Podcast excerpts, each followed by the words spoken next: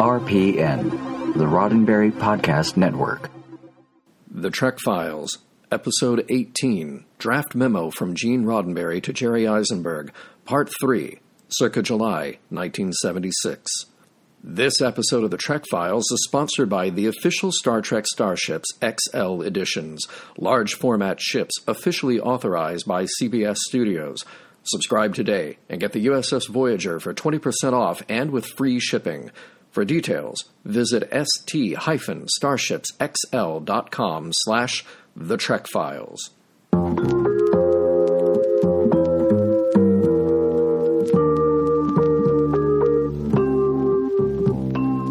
Welcome to The Trek Files, a look into the archives of Roddenberry Entertainment from the personal files of Gene Roddenberry. And now your host, Dr. Trek, Larry Nemecek. Hey, Star Trek background fans, and yes, Trekophiles with an F. Welcome back to this episode of the Trek Files, and in particular, this is part three of our three part series on this amazing memo, this Hello, new friend to the franchise. Let me put my arm around you, take you out for a drink, and tell you what the reality of all parts of Star Trek are about. This memo Gene wrote to Jerry Eisenberg, who was to be the new producer of the feature that would have been Planet of the Titans, which was never made, but at the time, we're estimating July 76. Gene didn't know that. But Gene, as not being in the driver's seat now for the first time ever with Star Trek, is getting his um, his uh, his experience and his uh, unique take on not just writing Star Trek, but the fandom and the corporate re- relations and all of that. And uh, the last part of this memo is exactly about fandom and the studio. and what to do and what not to do, and what probably no one else was going to tell poor Mr. Eisenberg. Here's a sample. And then hang on for this week's guest. The fan phenomenon cannot be effectively employed in publicizing the film until the history of Star Trek fandom is understood. Whether true or not, most Star Trek fans, and certainly all hardcore Trekkies, are convinced that Paramount is a soulless, tasteless, and probably corrupt entity. The fans see themselves as the group who kept Star Trek on the air its third year with an outpouring of a million letters to NBC, who kept faith with the show even when canceled, who kept the name alive in their clubs and fanzines, who lost money holding yearly Star Trek conventions, who instituted mail campaigns to their local stations insisting on Star Trek reruns, and who picketed these stations when the reruns were stopped. The fans insist that they are the ones who made the Star Trek phenomenon happen. The important thing is not whether these facts are true or partly true or totally false. These beliefs and these feelings exist. Star Trek fans, you asked for bigger ships, and now you've got bigger ships. The official Star Trek Starships XL editions from Eaglemoss are twice as large as the standard models.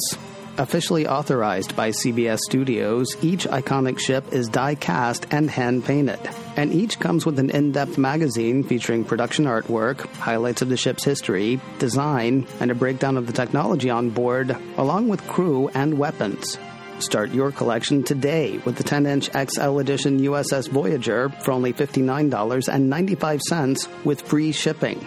New models ship every other month for the same low price with free shipping, and you may cancel your subscription at any time. For details and to order, visit st-starshipsxl.com slash the Trek Files.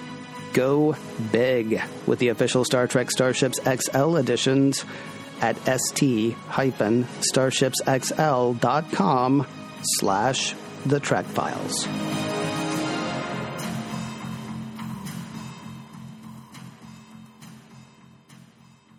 yes, we've been through so much of this memo already. It, it's it's it's uh, gobsmacking how the, the scope of everything to do with Star Trek. It's it's not just a little movie here we're talking about. It's a whole en- entity.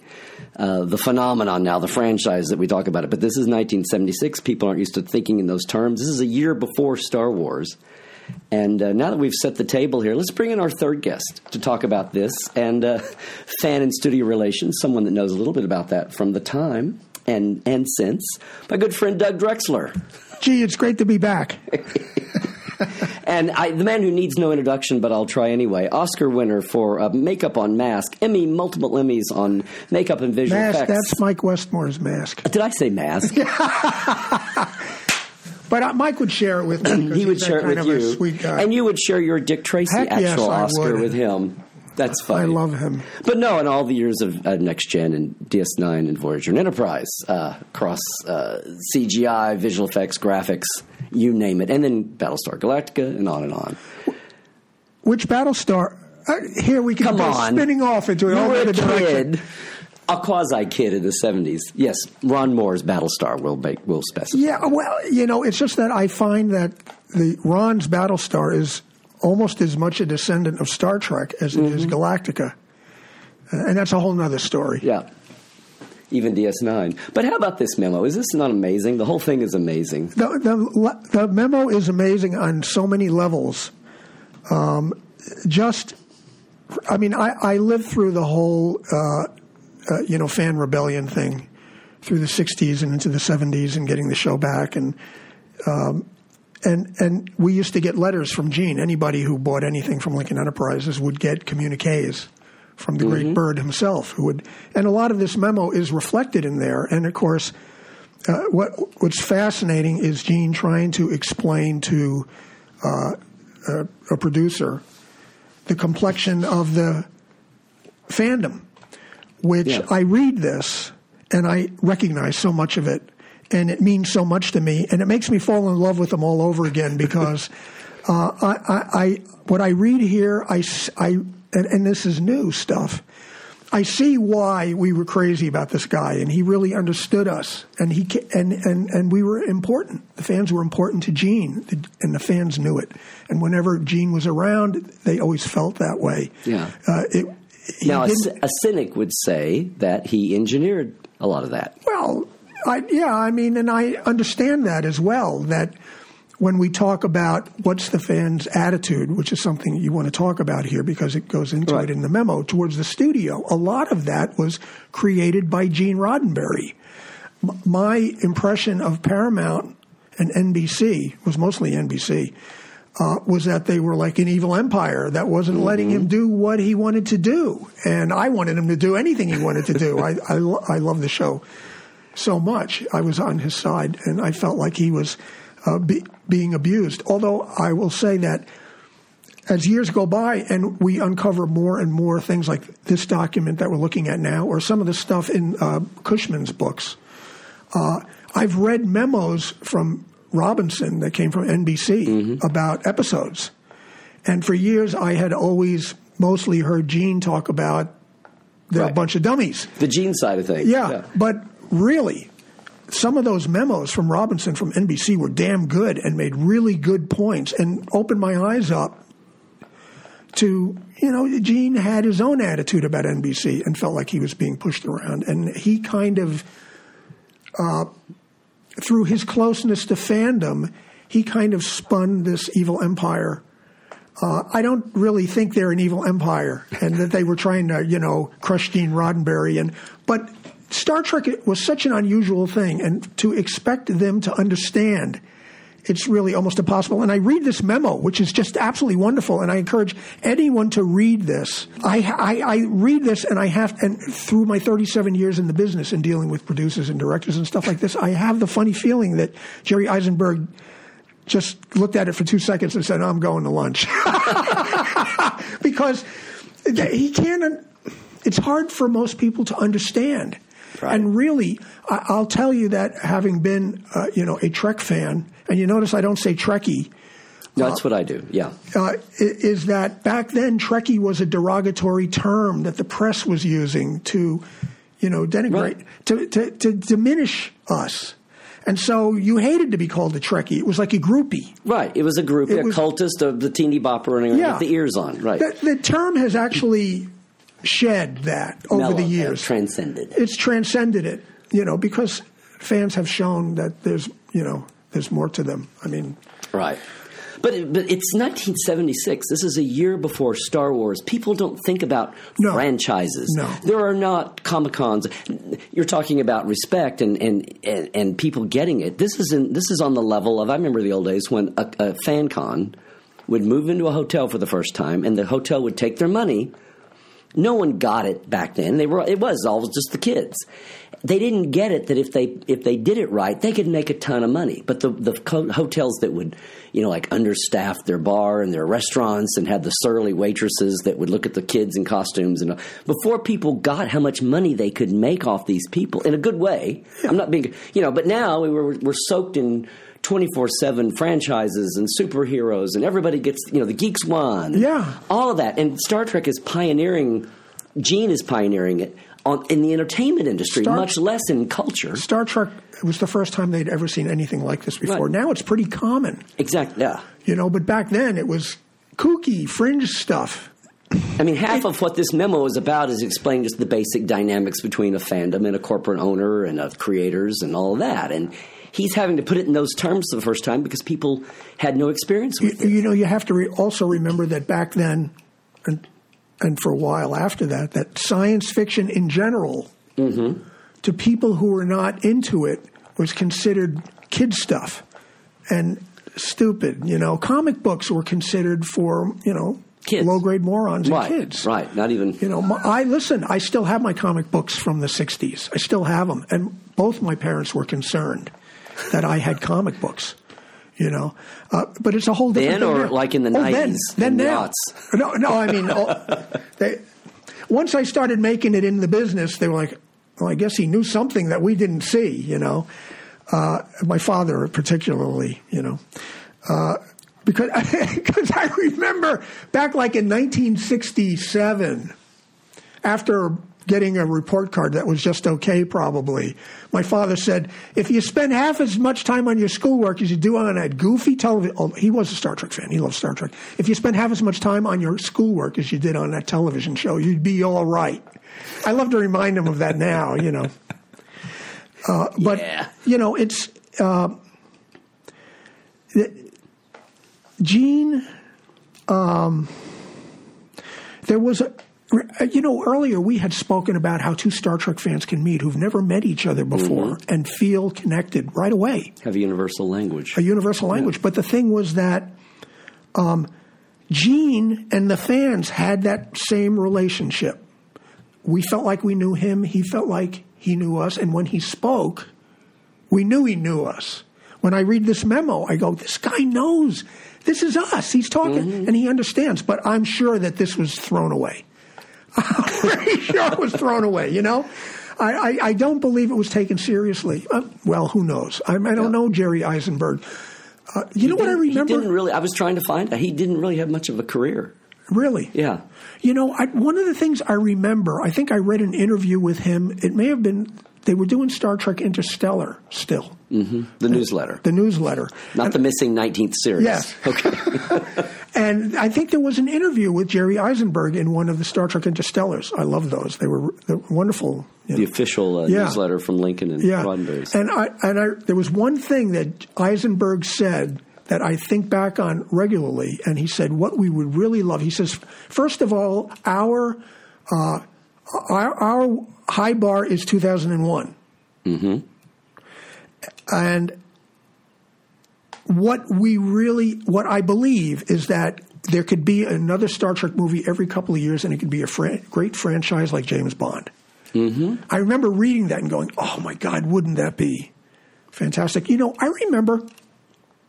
I think it was in TV Guide after the second season, or during the second season, there was some chatter about doing a Star Trek movie between the seasons. Do you I- remember that? There's been, yeah, I don't remember it from the time, but I've come across places where I've seen Gene say, you know, we were even think trying to figure out yeah. a way Yeah. to do a TV movie in the. There, there used to be a little yellow page in TV Yes. Guide called TV Teletype. Ah! yes, that's how I kept up with all the Phase Two. The, every TV guide. I went right there hoping to see stuff. Right, My, right. my vision was so attuned to the word Star Trek.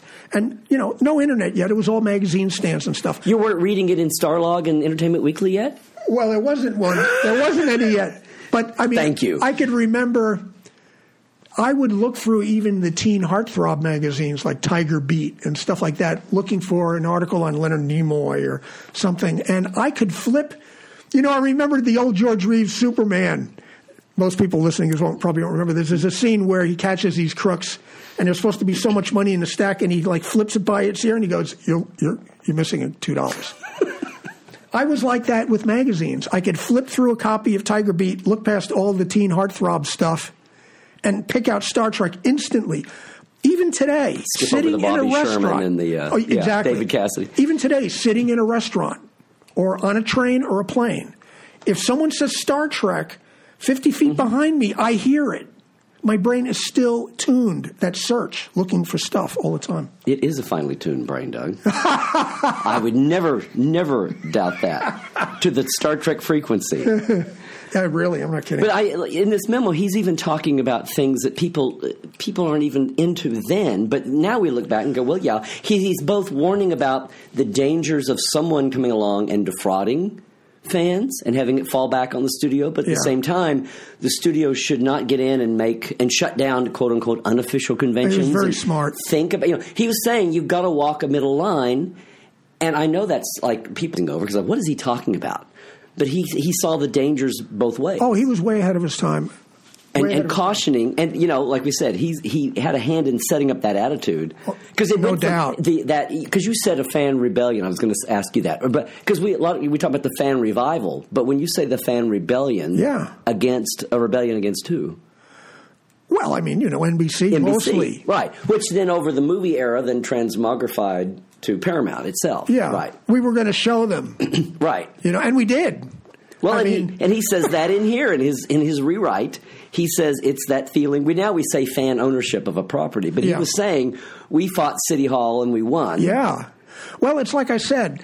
Um, I, I don't know if it was the last show, but as a matter of fact, it was the last show, uh, and we had mentioned uh, Assignment Earth, and I had been part of the, you know, Right. the fan rebellion. I had been in two newspapers, articles about me for, you know, organizing kids, and it really, you know, came from Bjo. Here, here's a kid. You're still trying to figure out who you are, and this tells you that you could have an effect on the outside world. And television and your favorite TV show is, is pretty important, you know. um, I was watching uh, And it, was assignment. the, and it was the time for that. Yes. as we said. Oh, yeah. yeah. And Yeah. it's the '60s, so late '60s. So people are protesting, Getting involved. getting involved, getting activistic about about a lot of subjects. So Yeah. it was the times Yeah. also. Well, I mean, so it it was Part of the culture. Assignment Earth. I'm watching Assignment Earth. I don't know how many people remember this, but the Yes. announcer came on during the credits to assure us that there would be a third season. They didn't say please stop writing letters, but basically that's what they were saying because they were being overwhelmed. Yeah. Um, and that had never happened. I mean, the Monkees had a big writing campaign, but it was a it was a rock band. I mean, it was like you expect that. Yeah, and it wasn't organized. the Star Trek fans were very organized and Mm-hmm. very militant. You know, um, the other thing that uh, about this letter here, uh, aside from the fact that it shows you how tuned in he was to the fans, you know, um, it's full of uh, crossouts and handwritten notes.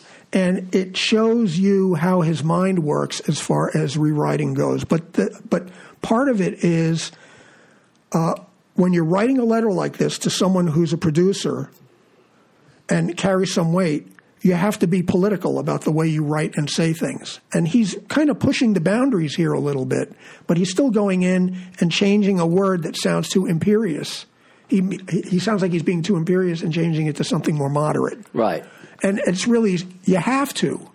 Well, and he's and he's also coming at it from the guy who's been slightly dethroned in Well- favor of new. It's the same kind of dynamic that will happen a few years later with with Harve Bennett. Yeah, he's it's- been he's been dethroned a little. That- and, let me uh, let me tell you, to see Gene put in a position like this was heartbreaking for people like me and the fans. You didn't you didn't first you see your your favorite show canceled, and then you see them taking it away from. It looks like it's being taken away from Gene, and that really really makes your blood boil. Um, so the fans were very much behind him. They were very militant, and they didn't sit on their hands. You know, it was a really interesting time for fans. I just, I just, what you say about this winding up in the trash can, file 13. Uh, who knows what Eisenberg did, how he reacted to this? I- we don't have, he- a, we haven't found. If there was a reply, we haven't seen one yet. Yeah, I mean, but the fact that it exists, yes, I. I think it's amazing.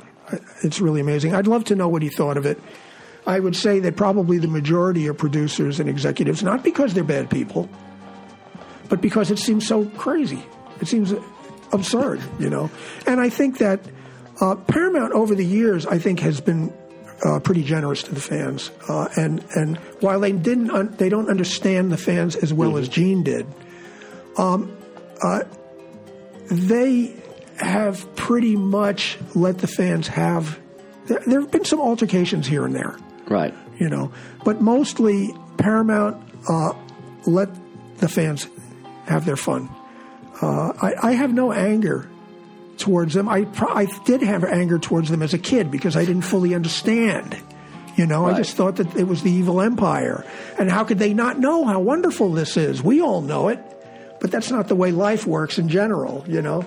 Now we can just say shut up and take my money. we have all the memes, but Star Trek was inventing the memes before memes were cool. Yeah. Well, listen, Doug, we've barely scratched the surface here, but we've got some more fun stuff to get into. Let's have you back for another show coming up. I'd love that Great. Great. because you know I don't love anything as much as this. The Trek Files is produced by Roddenberry Entertainment. Executive producer Rod Roddenberry. Additional production by Ken Ray. All documents are available at facebook.com slash the Trek Files. For more great podcasts, check out podcast.roddenberry.com. And for more deep diving of Star Trek behind the scenes, visit Dr. Trek, that's me, and Portal 47 at larrynemecek.com.